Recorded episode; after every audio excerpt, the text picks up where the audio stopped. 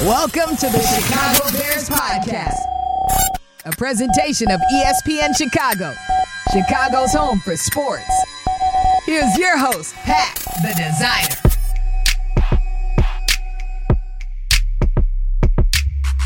Designer. Bear Down Bears fans, welcome into the Chicago Bears Podcast. This is the best Bears podcast you are going to get in the entire city, in the entire district, world, wherever you're at right now. We got Lance Briggs. Hey. We got Jason McKee. Yes, sir. And we got John Jurkovic. Yes, county, township, wherever we're at, that's wherever where we are. We are at school district, wherever we want to be, that's where we're at. The Chicago Bears podcast is officially live, boys.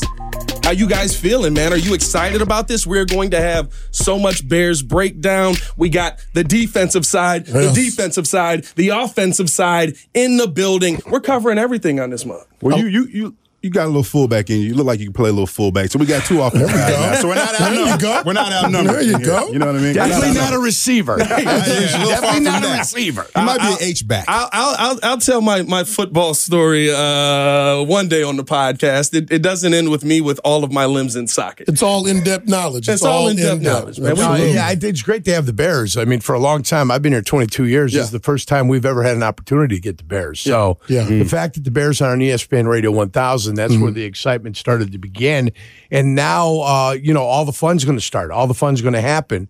The draft's coming up, and then we get the games during the year. Yep. And then we get the association with the Bears, which is fantastic. Now, being a former Packer, I hope you fellas don't hold it against me. We want the knowledge, not the time. Timing is everything. Yes, we've got draft picks. We've got the quarterback. I get to bring the outside view, the unbiased fans view. Hey, boys, we want the knowledge, not the colors, right? That's the game. Right, the green and gold, though. But I did grow up a Bears fan since I was a youth, growing up in beautiful Calumet City, Illinois. So that no one can ever take away from Johnny Handsome.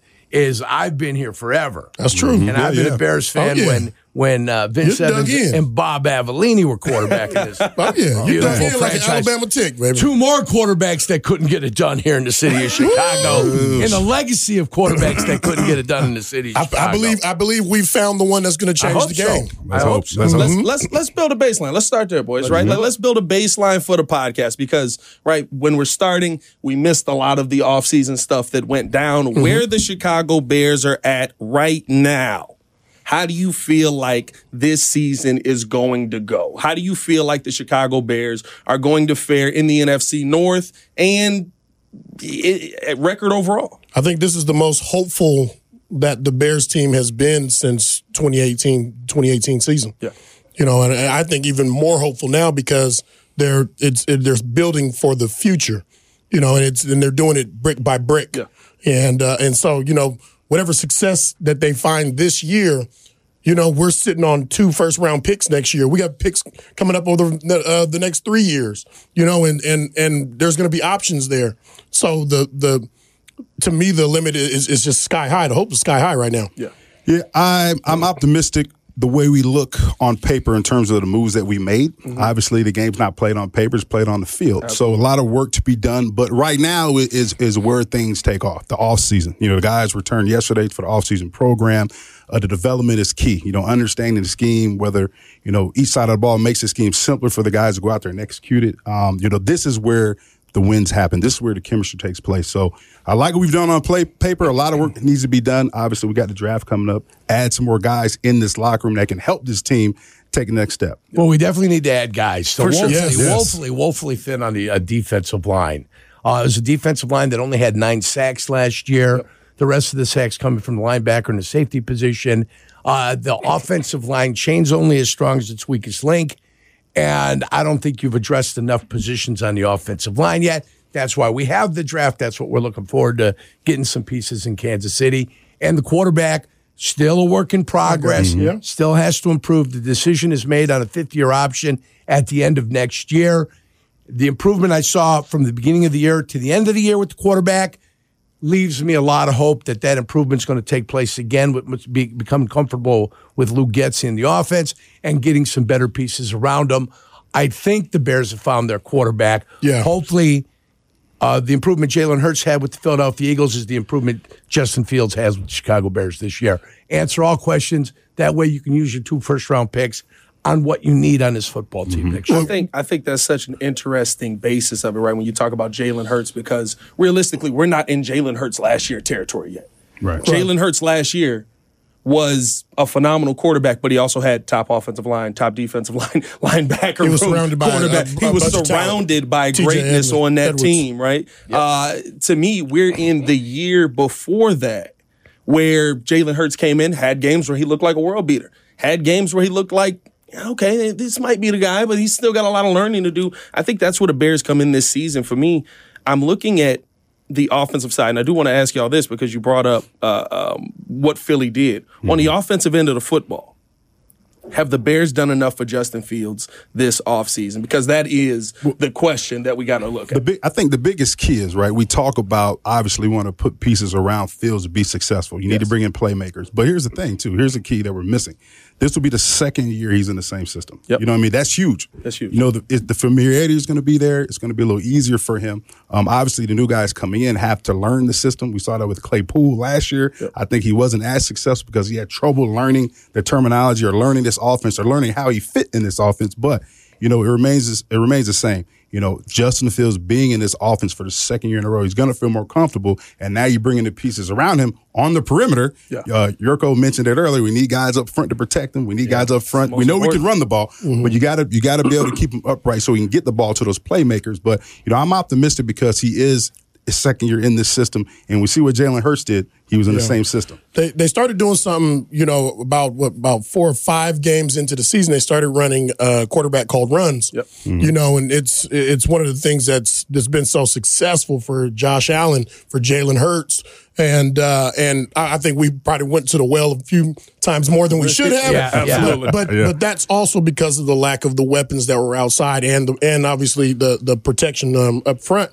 But you know, you put those weapons around and you give them that protection.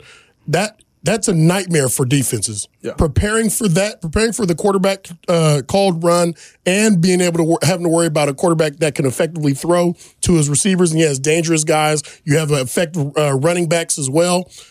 That's the stuff that defenses that pains us. You know what I mean, going into the week, we have to deal with everything. Yeah, being a running quarterback kind of used to have a negative connotation to it. I think that's gone. I think you've got to have the ability to run. And I'm going to give you the perfect scenario.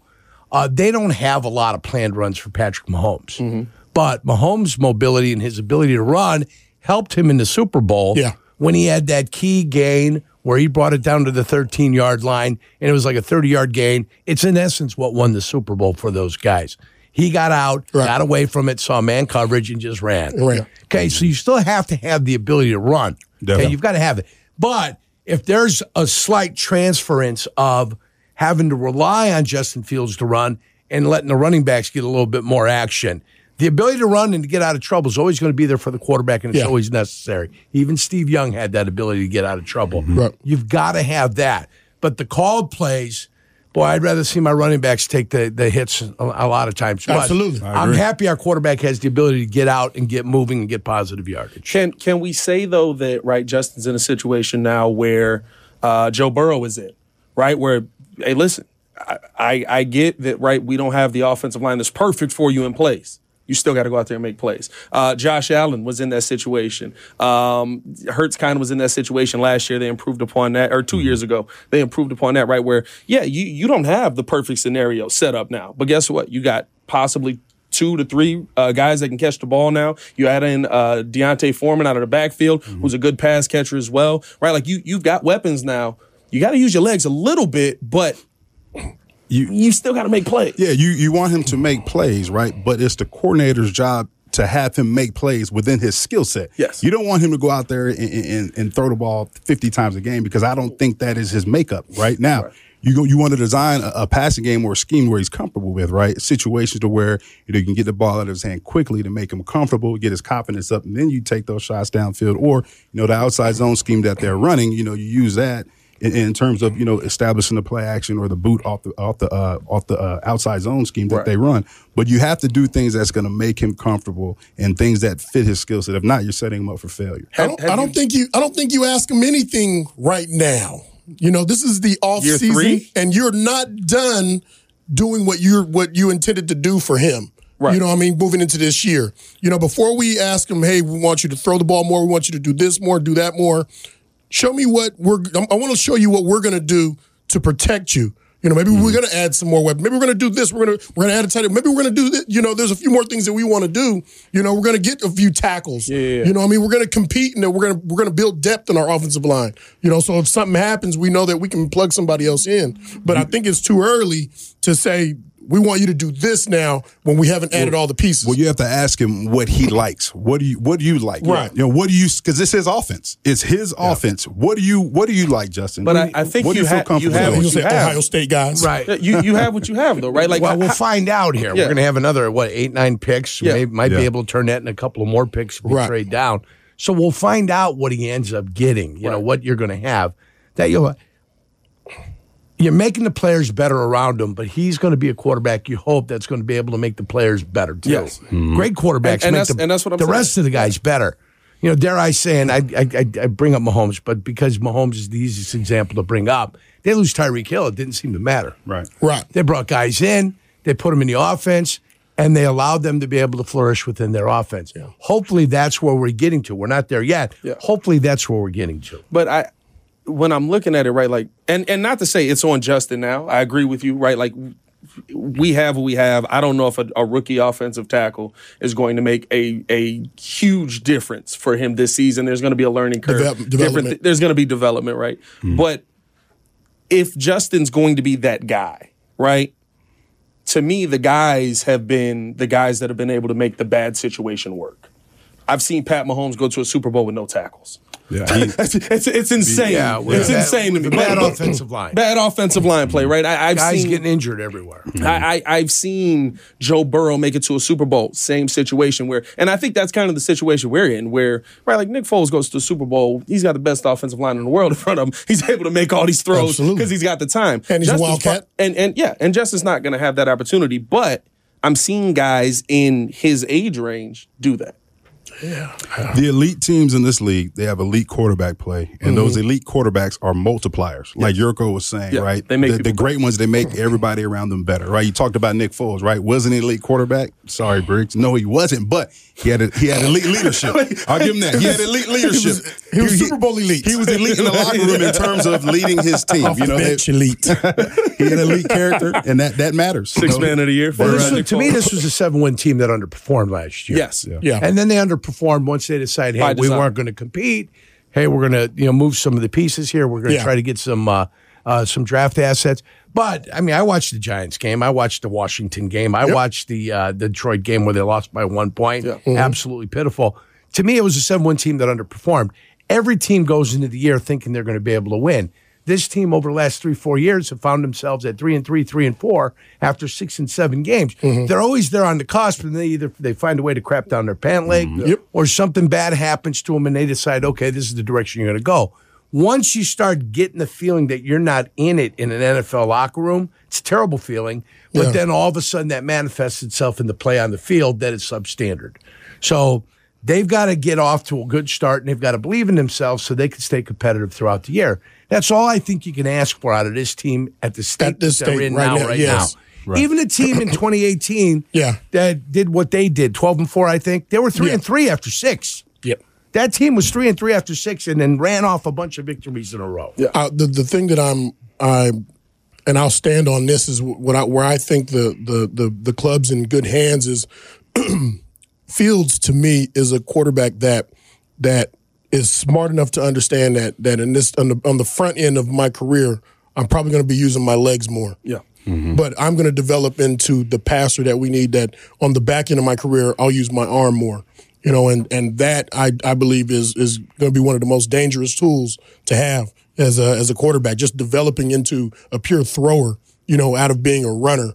You know what I mean? And I think that's the longitude. That's what builds the W's versus Green Bay that we've been missing for so long. Hey, this is going to be the Chicago Bears podcast. Boys, let's finish this thing out. Draft is coming up. One position. Give me the one position you take in the first round, no matter where we're picking. Let's start Lance and go around the room. Lance, one position, first round, what you take? This is a tackle-heavy draft, and there's not a lot of interior guys. I know exactly what you said. I'm sorry, but you have to take a tackle. You have to take a tackle. You have to. Offensive, defense. Offensive tackle.